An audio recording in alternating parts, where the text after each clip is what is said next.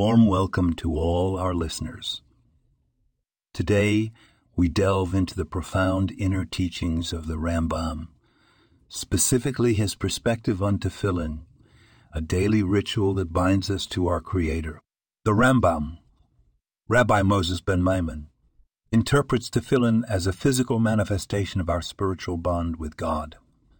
A pair of black boxes, one for the head and one for the arm, containing parchment inscribed with verses from the Torah. They symbolize the unity of our thoughts and actions with God's will. The Rambam explains that donning tefillin each day is not merely a religious obligation, but a spiritual tool that aligns our minds and hearts with divine wisdom and love. When we place the tefillin on our heads, we are reminded that our thoughts should be directed towards the divine, focusing our intellect on the wisdom of the Torah. As we strap the tefillin on our arm, close to the heart, we recall that our actions must emanate from love and reverence for God, driving us to perform His commandments. In our daily hustle, it's easy to get caught up in the material world, but the Rambam reminds us to ground ourselves in the spiritual.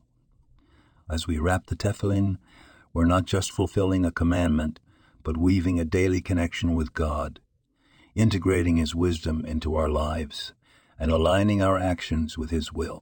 In essence, the daily act of wearing tefillin is a constant reminder to harmonize our thoughts and actions with the divine, a profound lesson in living a life rooted in purpose and spiritual connection. Remember, the power of this mitzvah is not confined to the moments when the tefillin is actually upon us. It extends into our day, influencing our thoughts, speech, and actions long after the tefillin has been returned to its bag.